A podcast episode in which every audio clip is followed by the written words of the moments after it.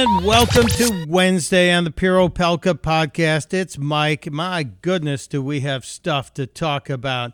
So many things. Yeah, there's uh, there's a lot going on in DC and around the country. Some of it's going to make you laugh, some of it's going to make you angry, and I hope it will make you be engaged for the midterms now 19 full days away. 19 full days away from the midterm elections. And Joe Biden is going to spend another long weekend in Delaware. He's not on the road campaigning with Democrats in trouble because nobody wants him.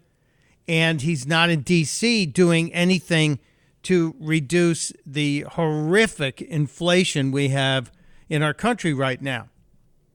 I realize the presidency travels with the president, but Joe Biden has made so many trips away from Washington, D.C., it's hard to know if he's working because the Biden administration will not allow us to see the guest logs of who is visiting Joe Biden when he's in Delaware at his home in Wilmington or when he is at his beach mansion in lower, slower Delaware, the beach mansion that is having a half million dollar wall constructed around it with taxpayer funding because walls work on Joe Biden's home. Walls work when you're a Democrat. Walls work except on the border.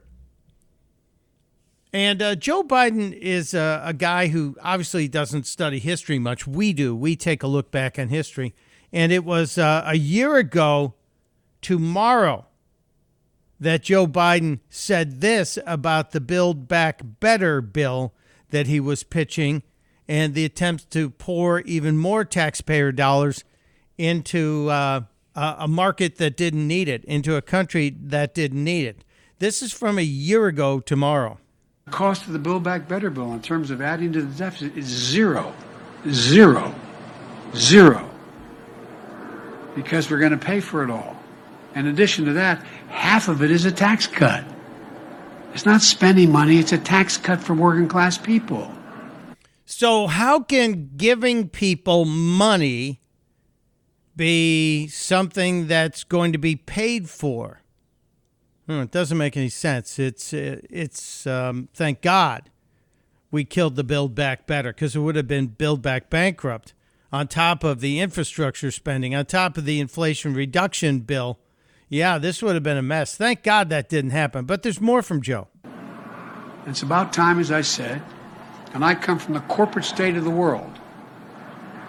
Not a joke. More corporations are are are in, registered in my state than every other state in the United States combined.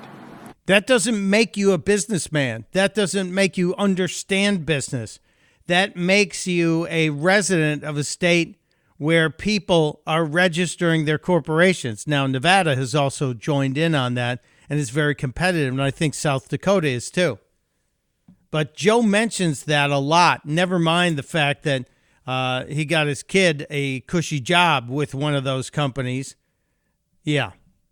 Well, we'll talk about that another time. Let's get back to Joe and this um, this little chatter from a year ago and I represented the state of DuPont, as they used to call it, for 36 years. I'm not anti business, but I'm about just begin pay your fair share. So, pay your fair share. Now, pay your fair share would refer probably to the taxes that a corporation would pay. And I wonder, in those 36 years that Joe was in the Senate, I wonder who was making the tax laws. It was Congress, it was the House and the Senate who made the tax laws and approved them. So if you didn't think the corporations were paying their fair share all those years, why did you do nothing about it, sir? And what is a fair share? Tell us, what's a fair share? Look, folks, under this proposal and under this proposal, I'm, these proposals I'm talking about, I guarantee you that no one making under $400,000 a year will see one single penny in tax go up. Not one. In fact, the plan cuts taxes for working people. And by the way, if you notice the, you know, the way usually yeah, sure, cost, sure. Sure, that's that's not true, sir. Thank God Build Back Better died a quick and painful death. But the Democrats are not going to stop. They're still looking for ways to pour more money onto the raging fire that is inflation in this country. They're looking for more ways to create dependency on government because that's what they do. They look for ways to make the middle class dependent on government and they've gotten pretty darn close to it. I think the midterms are going to be key to us preventing that from happening. God help us. God help us if we become a socialist state, but that's what they want. We need more warriors like Kari Lake, who is running for the governor's office in Arizona. And I think she has sights on other political positions in the future. But Kari Lake uh, yesterday went uh, sort of viral in conservative spheres when she talked to the media. She was holding a press event entitled Black Voices for Kari. She has a great, a great support base from all across all spectrums in Arizona. And I'm really hoping that this is going to be a, a, slam dunk for her. Although the Democrats are pouring a lot of money into that race, trying to rescue their flawed candidate, Katie Holmes or Hobbs. Katie Holmes was the actress on Dawson's Creek. Don't write me. But yesterday, Kari Lake was asked about denying the um, 2020 election, about being an election denier, because that's now the label that the left side of the political spectrum, mainstream media, and uh, elected Democrats want to call anybody who questions election integrity. Oh, you're an election denier. And it gave us uh, two minutes, just classic two minutes from Kari Lake that we have to go through. I'm actually shocked you asked that question. well, actually, answer. I have to give you a tough one once in a while. so, Kari Lake is asked about election denying, and uh, she says to the reporter, "I'm shocked you asked that question." And he doesn't know what's coming. He's clueless. She's ready for him and she calls over to one of her staffers named Anthony, who hands her a stack of papers. And then the magic happened. You know, I, I did a little, actually, Anthony. Anthony, how old are you? 20. Are you a journalist? No. Well, you did better research than half these people. So she credits her staffer, which is nice. That gives me a, a clue as to what strong character she has. And then she kind of throws a slap at the press by saying Anthony, the 20 year old non journalist, did better research than the people, the press, standing in front of her, quizzing her. And here comes the rope a dope punch out. Um, let's talk about election deniers. Here's 150 examples of Democrats denying election results. Oh wow, look at this. This is from this is from uh, Joe Biden's press secretary. Reminder, Brian Kemp stole the gubernatorial election from Georgians and Stacey Abrams. Democrats saying that. Is that an election denier? Oh, look at this. Just heard Republican Ryan Costello said it would be difficult for Stacey Abrams to win because she lost her state bid, but yet she's still claiming she never lost. This is outright. Hillary Clinton. Trump is an illegitimate president. Is she an election denier? This one says, was the 2016 election legitimate? It now definitely is a question worth asking. That's the Los Angeles Times. She just goes on and on, staring at these people without blinking, staring them down. It's a death stare. They should know better. If you're going to ask a question, you better have an answer or be better be prepared to deal with a strong response from Kari Lake. She's been doing this since she started the campaign, but this is too much fun. Let's let's hear more. So it's okay for Democrats to question elections, but it's not okay for Republicans. It's a crock of BS. Every one of you knows it. We have our freedom of speech, and we're not going to relinquish it to a bunch of fake news propagandists. If you want a copy of these, I'm sure that we're, Anthony would help you get a copy and help you learn how to be journalists, but look it up. It's been happening for a long time. Since 2000, people have questioned the legitimacy of our elections. And all we're asking is that in the future we don't have that have to happen anymore. So she goes to 2000, which was Bush Gore, right? And she brings up we have two decades plus of people questioning elections, but it only became a problem when it was Republicans questioning the election of Joe Biden. That's the only time it became a problem. I guess the press is going to try and fight back here. When I'm governor, excuse me, when I'm governor, we're going to make sure we have honest elections. We want the Democrats, the Independents, and the Republicans to all know that their vote counted. We want fair, honest, and transparent elections, and we're going to deliver that for the people. But just remember, guys, this is one page after Hillary Clinton says George W. Bush was selected president, not elected. So let's start, if you're going to start throwing around terms like election denier, let's remember who the other election deniers were Hillary Clinton and all the Democrats. Boom. Just an absolute knockout punch. Kari Lake for the win, ladies and gentlemen. Kari Lake dropping the hammer on the mainstream media. And she does this with great regularity. She also did something quite funny yesterday. Her campaign did something quite funny, something quite entertaining. And uh, it's visual, but I'll try and explain it to you. Yesterday, the campaign was having an event, and her opponent, Ms. Hobbs, doesn't show up for any debate that Kari Lake wants to hold or any debates that are offered. She just refuses to debate because she knows she'll get destroyed. And the uh, left and their acolytes in the mainstream media keep referring to Kari Lake as performative, a performative candidate, meaning I guess they see her just as a a show and not somebody with real policies. She's got real policies. But yesterday at a pretty crowded campaign event in Arizona, they had the backdrop that she stands in front of the Arizona flag. And a gentleman was up there and uh, gave this little announcement. And then the epic level trolling happened. We do have an unexpected guest with us tonight, and so uh, it comes to a shock to everyone, but I would like to ex- extend an opportunity for them to come on stage.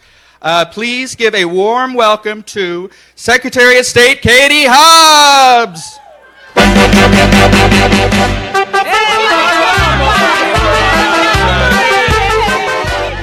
Of course, that's the chicken dance.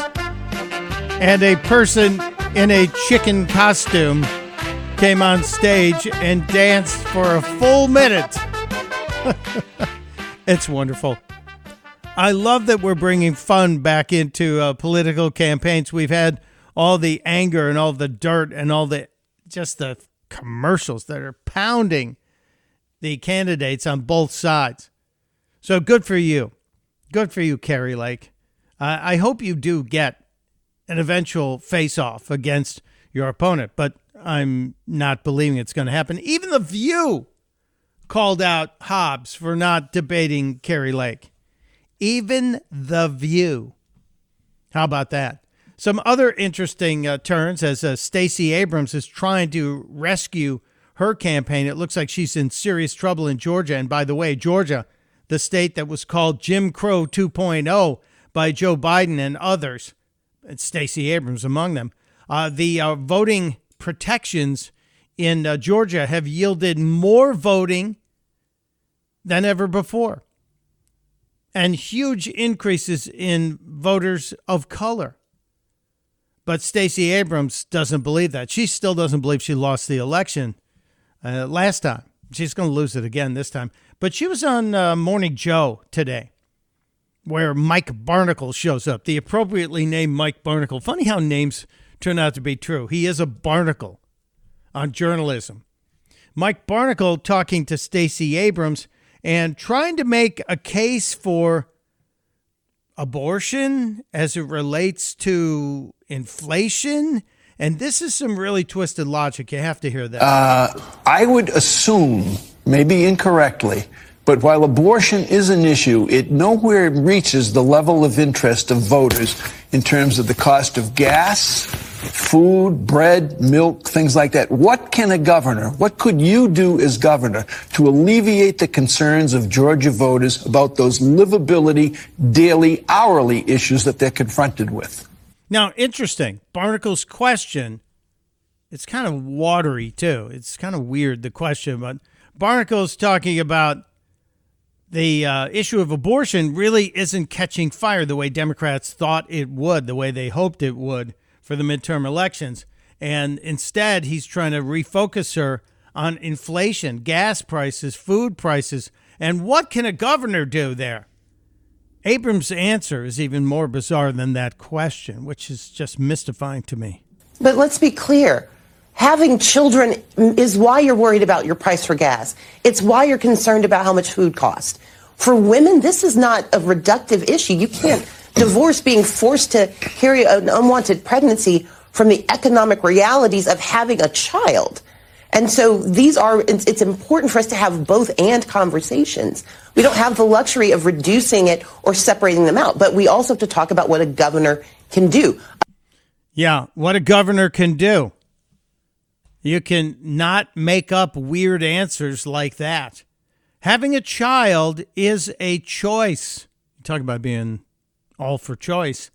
Having a child is something that so many people choose to do because they want to bring people into this world in this great country.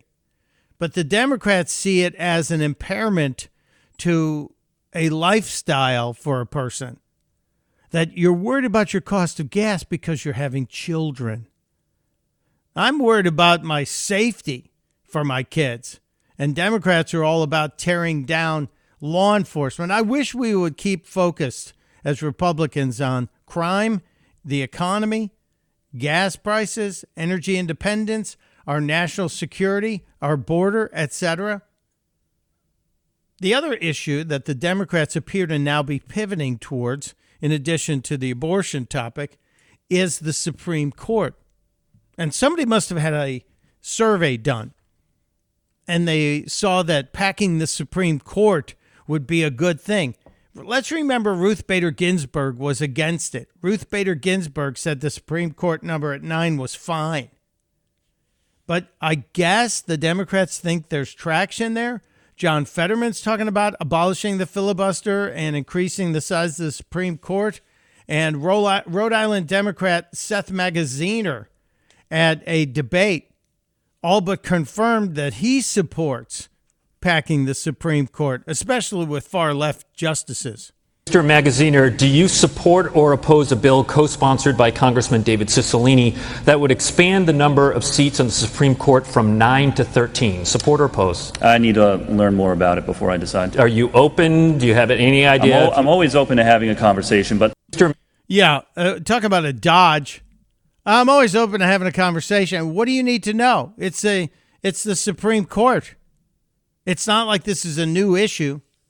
Over in New York, another debate for a House seat, Representative Pat Ryan endorses it completely.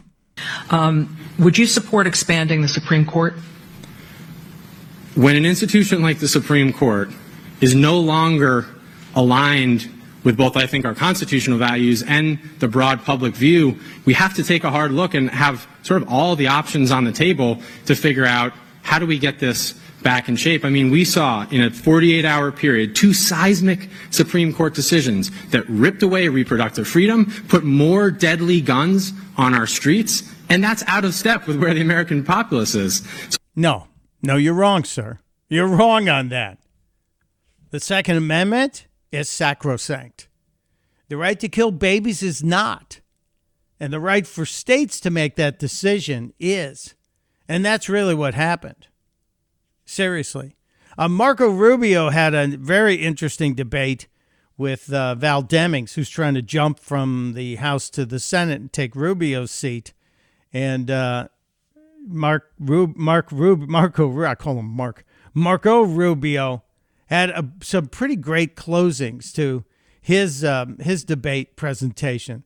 He had some pretty strong stuff, but I thought the real interesting one was the um, the shot over Georgia and voting rights. It's never been easier Please. to vote. It's, sorry, I it's didn't never hear. been easier to vote. It's Okay. never been easier to vote. In Florida, you can now vote by mail for any reason. You can vote, for example, 10 days before the election. You can vote on election day. In Georgia, which they claim to be the place that was suppressing all the votes, you had record African American voter turnout. To compare what's happening now to the Jim Crow era, where people were literally murdered, where people were forced to take poll taxes and pay poll taxes and literacy tests, what are we talking about here? We're talking about this. We're talking about number one, when you go vote, you show an ID. I have been a Hispanic man my entire life. I'm a minority. I've never felt like producing an ID disadvantages my ability to vote. Everyone has an ID. You can't even check into a hotel. You can't buy Sudafed at Walgreens without an ID. That's number one. Number two is you can't collect a bunch of ballots. Harvesting of ballots. Cars showing up with tons of ballots sitting in the trunk of a car. Things like that that they want to force down the throat of every state in the country. We don't need that federal law imposed on every state. Florida has very good election laws, and other states have very good election laws. And the states that don't have very good election laws are the states that actually have gone in the opposite direction of weakening security. He's right. Marco Rubio with a very strong debate performance. Val Demings, who has a record in law enforcement, she came from law enforcement to the House. I thought she was going to have a better chance at upsetting Rubio. I don't think so now. I think there is a whole lot of strong possibilities that the Senate will come back to Republican control. We still have to win Pennsylvania, which I think is looking better and better. We still have to win Nevada, which I think is looking well. And I think uh, Wisconsin, with more and more people seeing who Mandela Barnes is, are moving in the right direction. So, so much good stuff. So much really good stuff. Uh, there are other stories out here that I want us to uh, spend some time on. Some stories that caught my attention. I mentioned it briefly. Joe Biden is looking to uh, pimp out our strategic petroleum reserve again. 15 million more barrels of oil taken out of our, our rainy day strategic petroleum reserve. We're now at a 40 year low on that and China's going to be able to buy some of that. So that's not even smart for us to be doing. Uh, Kamala Harris has hired her third speechwriter. They keep leaving. Third speechwriter in in this administration since she was sworn in as VP. So what is that? Twenty one months. Three different speechwriters in twenty one months. It's not the writers that are the problem. If your shoes smell don't blame your socks. Just saying, just putting that out there. I was upset yesterday when the uh, jury came back and did not find Igor Danchenko guilty of lying to the FBI. It was a uh, near D.C. jury. It was a Virginia, Northern Virginia jury. So no shock there, but I was kind of praying for a miracle. Thought that would have been a good thing. Hmm. The CDC is voting tomorrow to permanently shield Pfizer and Moderna from COVID suits. Let that run around your brain a little bit. The CDC is voting to permanently shield Pfizer and Moderna from, from any legal action against them for their vaccines. And I, I am absolutely stunned by this, and maybe a little pressure, maybe some phone calls would help things out or slow things down. I don't know. The Pfizer CEO was um, on television o- over the past couple of years talking about the vaccine. And I think it's interesting to hear what he had to say. And I'm asking why is the CDC going to shield any of these corporations who gave us experimental vaccines and we're now seeing some obvious connections to problems? Uh, this was the Pfizer CEO in a montage over the last couple of years. A lot of indications right now that uh, are telling us that there is uh, uh a protection against uh, transmission of the disease. So the indications back in the earliest days were there's a protection against transmission of the disease. The opinions were evolving. There is no variant that we have identified that escapes the protection of our vaccine. Against COVID.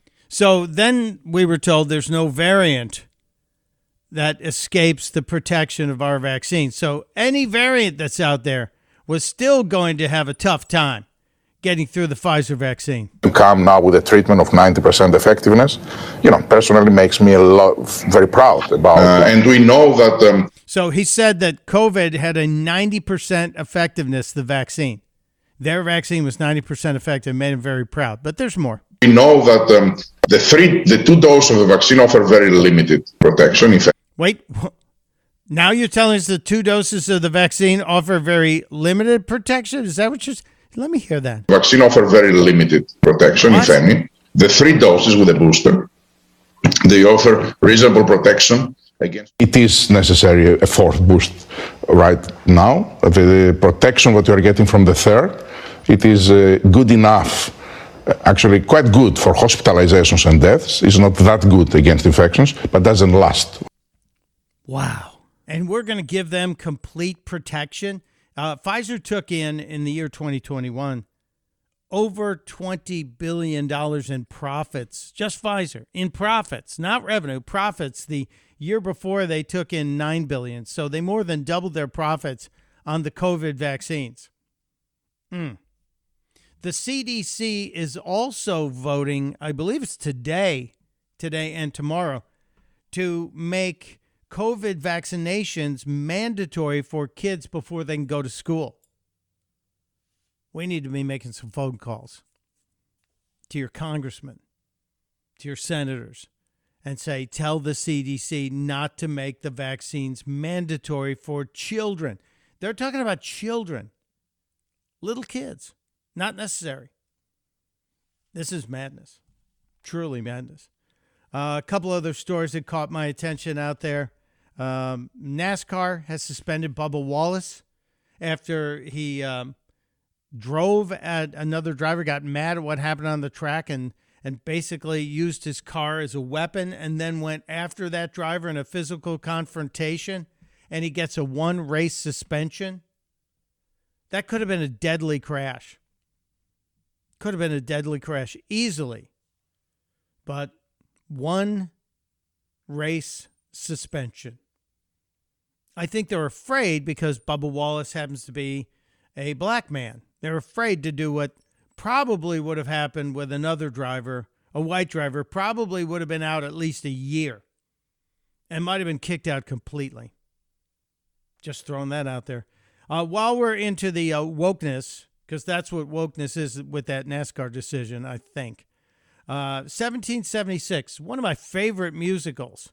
Uh, the the way I was kind of introduced to studying the founding fathers was as a kid in high school through 1776 and the story of the uh, Declaration of Independence. Great show. And it was a great movie. You can still find it out there. Some really good songs as well. Well, it's returning to Broadway with a non binary cast. Returning to Broadway with a non binary cast. What does that mean? It means uh, women and non binary actors will play the founding fathers. Are we allowed to call them the founding fathers going forward? Just asking a question. Why can't you? Because, you know, we were told that movies and TV shows should now cast people based on the characterizations of the character as written. So if there was a, a disabled person in the cast, then you should look for a disabled actor. Daniel Day Lewis would have never played uh, my left foot. He'd never gotten that role. Just saying. And I wonder if you would require a blind actor if there is a revival of the the Miracle Worker on Broadway, the Helen Keller story. Is that is that going to be required? This is crazy. If you require that, then you have to require that the play written as the founding fathers should represent accurately the founding fathers, gender and race. Why change history? I don't know why. I wish I did. I um, I have our, our friend Dr. Michael Roizen with us. Dr. Roizen is somebody we talk to almost every week about health and wellness and uh, what you can do to live better, live younger, live longer. And Dr. Roizen is uh, here for a, a, brief moment to uh, discuss a, a story I saw last week. And it's a story about the effectiveness of colonoscopies.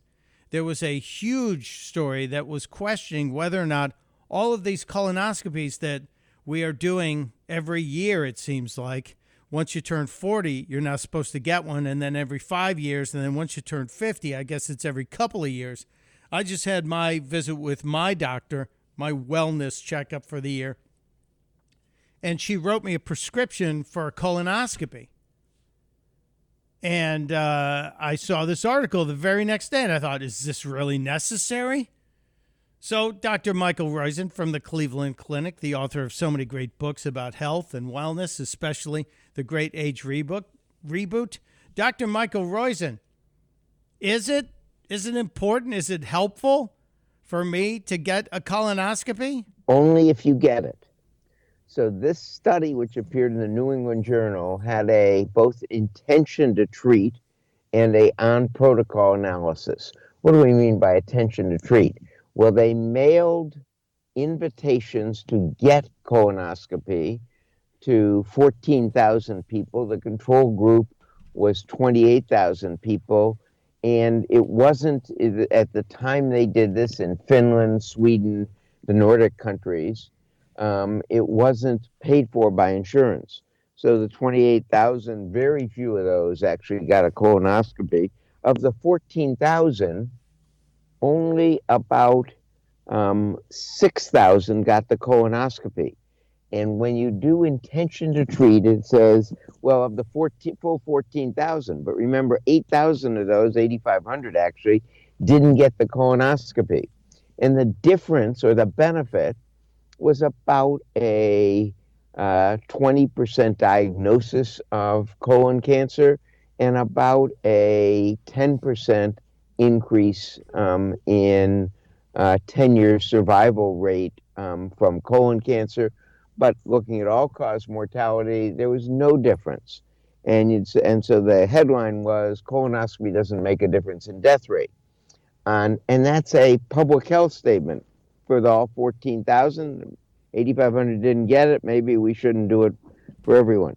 That's wrong because in the on protocol, that is of the people who got the colonoscopy, there was a 50% reduction in um, cancer, colon and rectal cancer deaths, and a, in, a improvement in all cause mortality of about 10%. Huge benefits.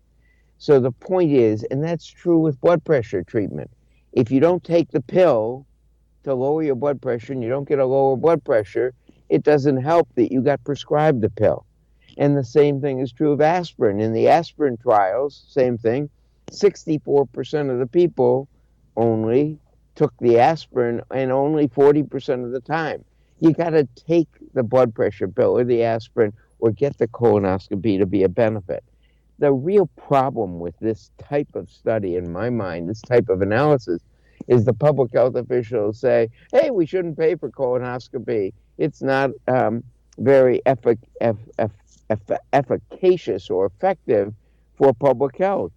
But that's not true for the individual, nor for the individual practitioner. I consider my job isn't prescribing the blood pressure medicine, it's getting the patient to have the lower blood pressure. And if you don't get the end result, if you don't get the um, what we call the outcome, then it's meaningless. So the Cleveland Clinic made its name by being the first and still the staunchest at looking at outcome data. It isn't the process of getting of say sending the message to people get a colonoscopy. It's the outcome. Did you prevent colon cancer by getting the colonoscopy? So, if you will, I'm a little outrageous and, and passionate about this because I fear that Medicare and the insurance companies will use this type of study to say, we're not going to pay for colonoscopies. That's wrong.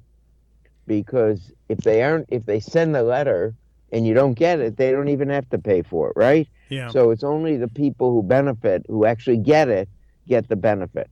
So um, you can see I am passionate about this yes, Michael, if you get the colonoscopy, you get the benefit. And that's the message for our listeners is get the colonoscopy, get your blood pressure below 125 and below 85. Take the aspirin with a glass of warm water twice a day and with bovine colostrum, that two grams, so you'd get 70% reduction in the side effect and you get that, that large production, large reduction in heart attacks from it and from cancer. I love it when you get passionate about it, Dr. Roizen, because it brings us to uh, focus on a very important topic, and that's our health. And I will tell you, you just let me exhale because I check my blood pressure every morning. I have one of those cuffs, and this morning I'm looking at because I take a picture of it and record it. I was 122 over 84 when I took my blood pressure, so I made it in under your limits, and that that's all done with uh, diet and exercise, no medication at this point, and I hope to keep it that way.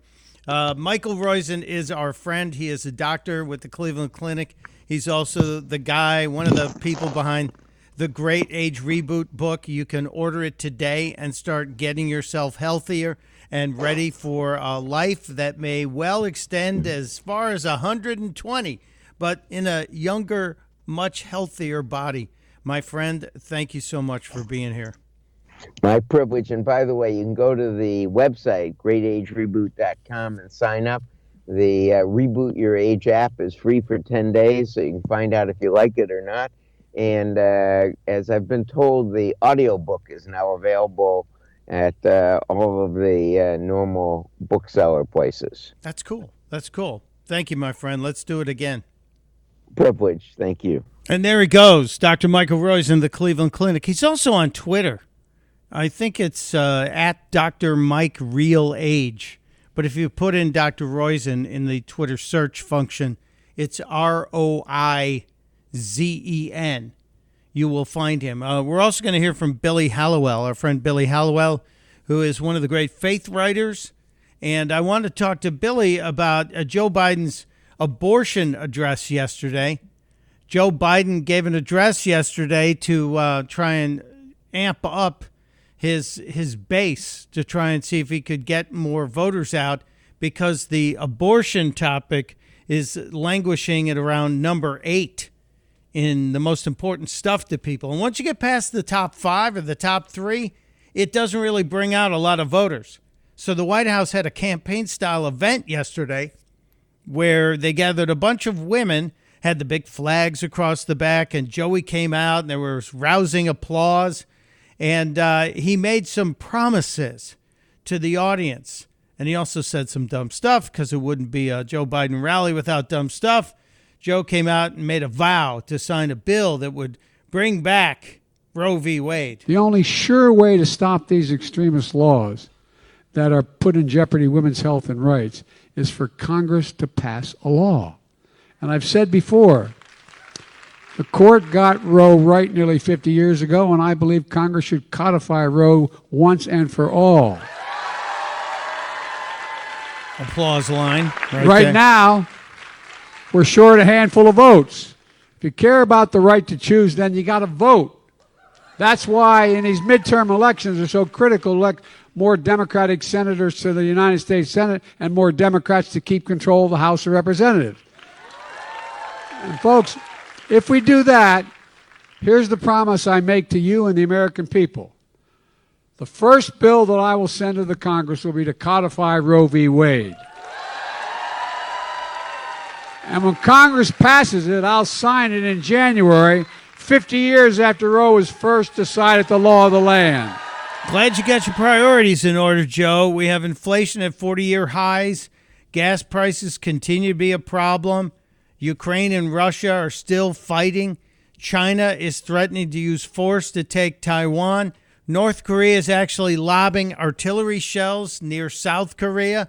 The border remains open. Fentanyl is coming across the border, delivered uh, the uh, the ingredients in fentanyl delivered from China to the cartels in Mexico, pouring across the border at such a rate. Texas captured a load of fentanyl a couple days ago that there was enough there to kill every American. There was enough there to kill more than 350 million people. And the packages were stamped with the CNN logo. Why? Why was the CNN logo on the packages of uh, fake fentanyl coming into this country from Mexico? But you just continue supporting killing of life inside of women. Yeah. Uh, Joe brought out Whisper Joe yesterday, too. It wouldn't be uh, complete, any kind of his uh, speeches, without Whisper Joe showing up. If Republicans get their way with a national ban, it won't matter where you live in America. So let me be very clear. If such a bill were to pass in the next several years, I'll veto it. Don't you have to be around in the next several years? Isn't that true? Yeah, he, he got lost uh, talking about some of the stuff, though. Joe got lost getting into some of the Supreme Court discussions yesterday, as he always does. I've warned about how this decision risks the broader right to privacy for everyone. There's a thing called the Ninth Amendment that says there's a right to privacy. That's how it was interpreted back then. The Ninth Amendment, a right to privacy. I guess this is now selective enforcement or selective attention being put on certain rights. Because the right to privacy, uh, we're all being scanned now all the time, right? You're monitoring so much. So where's that right to privacy? Where's that right? And and if we're talking about this whole issue of choice, where was the right to choose not to get an experimental vaccine? How many thousands of people lost their jobs in the military as doctors, nurses, first responders because they chose not to take an experimental vaccine? I got it. I wish I didn't. Truly, I regret it to this day. But let's listen to Joe getting lost in the sauce. Well, guess what, folks? That's because Roe recognized the fundamental right to privacy that has served as a basis for many more rights that are were, were to come and to take we've taken for granted of late. And they're ingrained in the fabric of this country. Sounds like he's getting lost in the teleprompter a little bit. You can tell when he goes, "Yeah, uh, guess what?" The right to make a decision, the best decision for your health, the right to birth control, the right that I pushed hard and it finally got changed, the married couples in the privacy of their bedroom. Excuse me. The mar- I'm thinking about the Dobbs, the Dobbs decision. Um, what are you thinking about? What? Where is this going? He did signal to us he was about to get lost. He went off script here. The right to make a decision, the best decision for your health, the right to birth control. Well, birth control isn't at risk. You're not going to stop birth control. So stop with the scaring, but try and get yourself through the mud of this word salad the right that I pushed hard and it finally got changed. The married couples in the privacy of their bedroom. Excuse me. The mar- I'm thinking about the Dobbs, the Dobbs decision. Imagine. Well, I'll, I'll get to that in a second with Clarence Thomas. What in the hell are you talking about? Married couples in the privacy of their own bedroom. What? Where is he going? What? What is his brain wandering around focusing on? It was really odd but the right to marry who you love. Look, folks. Justice Thomas said as much in his concurring opinion in Dobbs, writing, quote, in future cases, we should reconsider all of this court's substantive due process precedents, including Griswold, we're getting to uh, the, the, whole idea of contraception, Lawrence, and Oglesby. Look. Wait, who? Who was that last one? Are you possibly talking about Obergefell? Is that where you're going? Uh, the, the, whole idea of contraception. Lawrence and Oglesby. Look, folks. Meanwhile, and I just want to make clear, I know you all know, but I'll make sure they're talking about the right to use contraception and the right to marry who you love. I mean, anyway, I don't want to get started. What? What did any of that mean? We have a new uh, we have a new special moment from Joe. I mean, anyway, I don't want to get started. Anyway, I don't want to get started. That means he doesn't know where he was going. And at the end of the speech, I didn't watch the whole thing. I just watched the clips and grabbed these. At the end of the speech, Joe really didn't know where he was going. This is how it ended. It was very bizarre. We are the United States of America, and there's nothing beyond our capacity. So vote, vote, vote. God bless you all and may God protect our troops.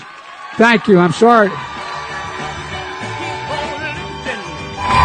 Okay, so the music comes up after Joe thanks the people and the troops. What troops? What's he talking about? And then he says, Thank you, I'm sorry. Why was he saying I'm sorry? Well, the music came up And then Joe went back and grabbed the microphone a few seconds later and explained that he was really saying, I'm sorry to the people behind him who had to look at his back the whole time. But he completely forgot about all that and just said, Thank you, I'm sorry, which might be my new favorite closing for Joe Biden ever. Thank you, I'm sorry. He should be saying that when he's leaving the presidency, which hopefully will be sooner rather than later. Thank you. I'm sorry. No, we're sorry, Joe. We're all sorry. As I said, I did not watch it. My friend uh, Billy Hallowell did. Billy Hallowell, a great writer with CBN News, uh, faith writer, somebody I worked with at the Blaze, and I'm I'm happy Billy is back, and um, thrilled that we can have you here, Billy Hallowell, and we can discuss this and a few other things I have to ask you about Halloween. Welcome back, my friend. Uh, well, well, welcoming me back always is exciting. I love when you have me back. You know, I do. Yeah, I well, you know, it's been too long, but it's starting to become more regular that you and I hang out again, and that is good. Uh, I did not see, in all honesty, I did not see Joe Biden's speech on abortion today. I commented on it yesterday because his attendance at St. Joseph's Church on the Brandywine, very close to where I live, always makes me laugh because I think here's the guy who's telling everybody, I'm so Catholic, I'm so Catholic. And then two days later, he's like, let's go kill some babies. Yeah. And I'm sure Well, this- that, that, that didn't happen in the speech, did it? well, I mean, if you ran it through Google Translate, maybe. I think because what what this is, what you're watching happen right now is the Democrats are desperate. They're looking at the fact that New York State, let's just talk about New York State. You have a situation where the last two elections it was 13 percentage point difference between the Republican and the Democrat and 22 percentage points. Now you have a 5.3 percentage point difference between Zeldin and Hochul. That doesn't happen in New York State, right? Uh, very rarely does that happen. And so you're watching this unfold across the country because guess what? Nobody has their 401k intact. Everybody's losing money. The cost of everything's crazy. So they're turning to one of the few things they have. And it's so sad to me and also disturbing that it's abortion, right? So he is promising that he is going to codify, put abortion into the law, that if he not only obviously can retain, he's got two more years, right? But if he can get two more senators in there, if they can keep the House and the Senate, they are going to pass an abortion bill and they are going to make sure they get around the Supreme Court and you know system of checks and balances create a law that would make sure everybody has access to abortion and that is all they have in their playbook right now And and this law that he's talking about, are there any specifics along the lines of what even Lindsey Graham proposed uh, several weeks ago, the 15 week law? No, as far as I know, there aren't. I don't think they've come out with exactly what this would look like. But what's so interesting, I'm glad you brought that up. Most Americans, when you when you look at the polling on this, because it's true, most Americans wanted Roe to stay. But people are also very confused. Abortion is a super complex issue, right? To most people, Roe just meant the ability to make a decision. When you dig into the details, Lindsey Graham's proposal not only is that very similar to what is going on around the world, but most pro-choice people, the majority of pro-choice, not just pro-life, they would cap abortion at three months, even less than 15 weeks. Wow. So the it's it's a lie that the country is obsessed with abortion and everybody wants abortion on demand. What you're watching happen is Fetterman and some of these other politicians, they're not willing to say they would stop abortion at any point, right? So I'm very nervous and very interested to see what proposal the Democrats will have on this because so far they've shown a lot of them that they're willing to go through birth. Yeah, they're going all the way up to birth. In fact, you, you see the clips of Fetterman, Stacey Abrams. Uh, I think Raphael Warnock has dodged even answering the question in Georgia when he's asked about it. It's very ghoulish to me. And on top of that, Billy, it directly contradicts one of the statements made by somebody from, I think it was a Harvard uh, professor who talked about the trans thing, saying that uh, children know while they are in the womb whether or not they are transgender. And I'm thinking, well, how how do you know?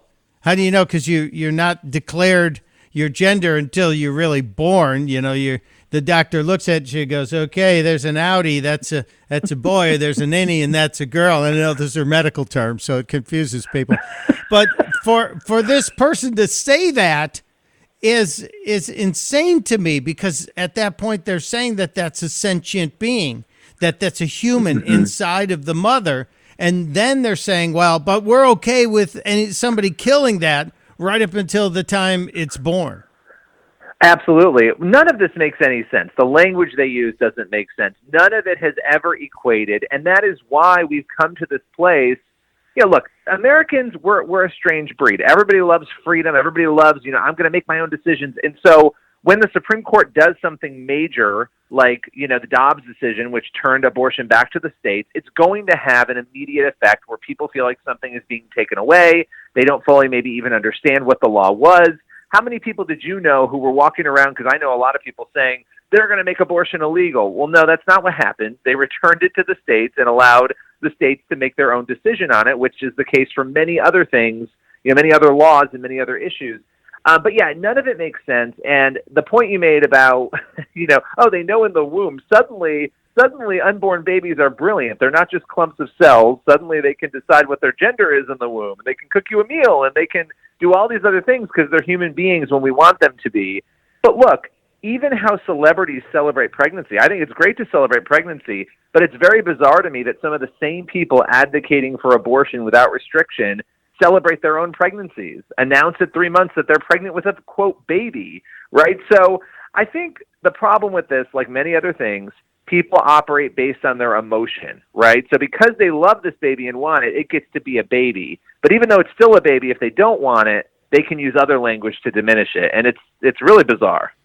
You know, you use the word convenient, and and that's a word that my late mother used to use to describe uh, Catholics who were cafeteria Catholics. That's another one of her terms, where they'd say uh, they walk down the the aisle and look at the Catholic doctrine and say, "Well, I'll have some of that, but I don't want any of that. You can keep that." And uh, it's just so unusual to me. But we have been, as you described us, a strange group, we Americans, that we do kind of change our opinion on topics based on how it relates to our own convenience or our own personal beliefs. Mm-hmm. But we were also told follow the science during the earliest days of the pandemic. We were told the science, the science, the science. And do we not have enough science to define that the the baby inside the mother has a, a brain that has activity and a heart that's beating at a very early stage? Yeah, well, how about the other fact that we were all in that stage at some point, and here we are talking, right? I think yes, absolutely, but we're living in an era in which science is whatever people want it to be, right?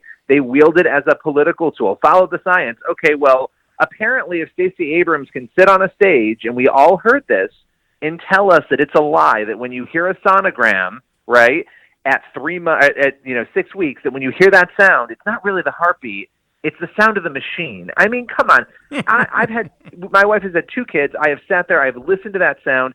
Even if you want to haggle around the definition of what's going on, it's cardiac activity right before the heart is formed, as the heart is forming, indicating that the child is alive. It's a human life. I mean, this is, but that's the world we're living in, right? That you can just change the science and pretend it's something else, and then lecture everybody that they should follow the science. It's not only is it maddening it's actually really sad because we are talking about human beings and lives and we've diminished them into essential nothingness and now we're using them as a political tool because we're so desperate on the democratic side they're so desperate that guess what this is what we're going to hang our hat on that is it's despicable It it is despicable. I agree with you. Now let's get on to my uh, annual questioning of you as regards to the upcoming Halloween holiday. And I, I hate calling it a holiday, but people have gotten so crazy with Halloween, and this now after the pandemic officially discl- declared over by Joe Biden.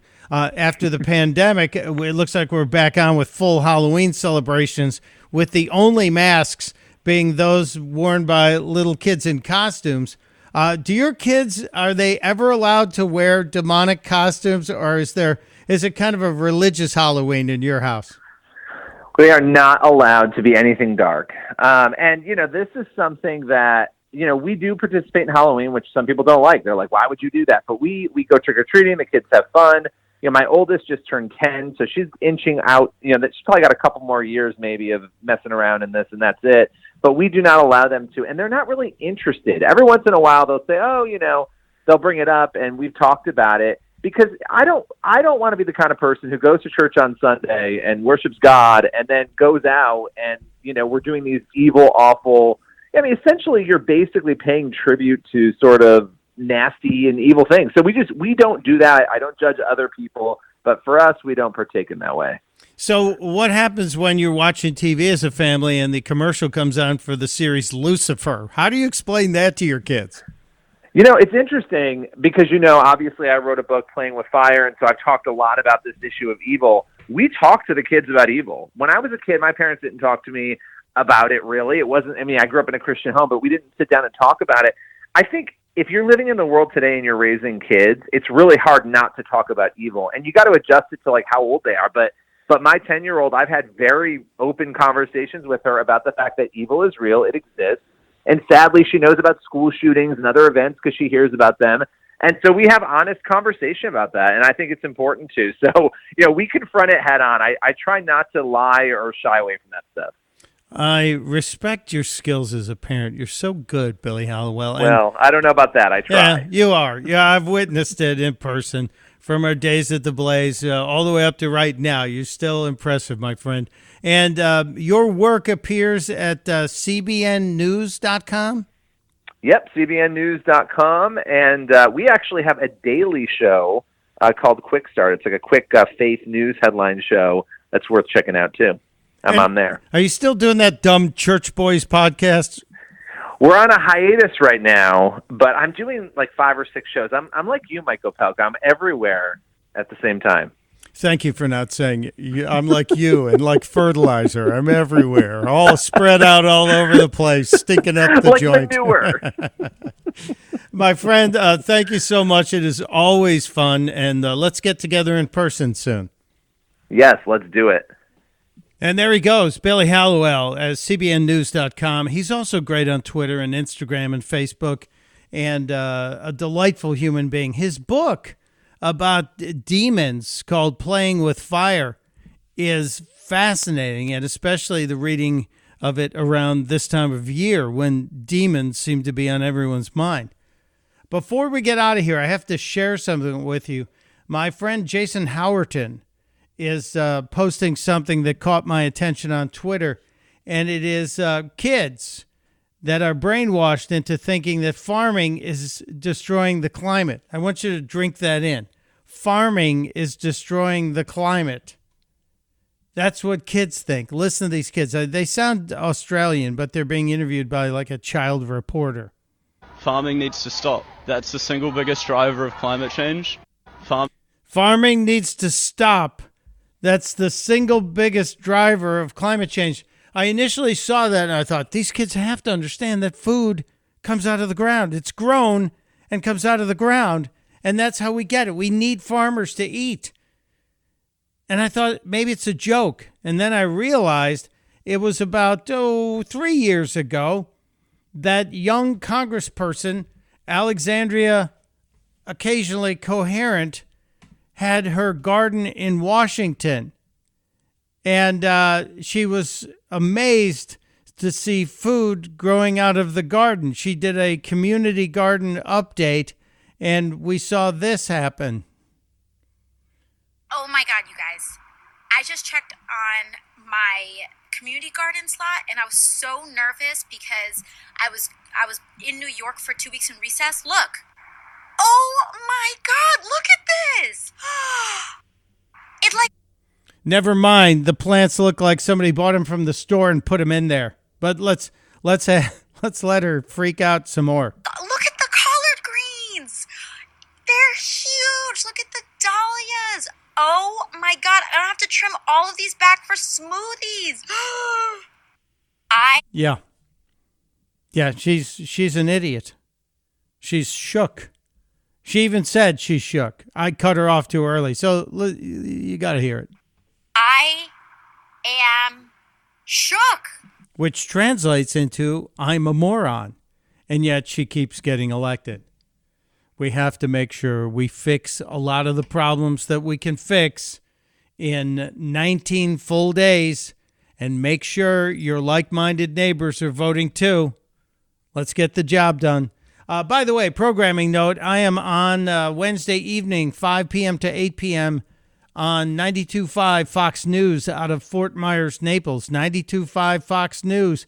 And it streams for free at rightallalong.net.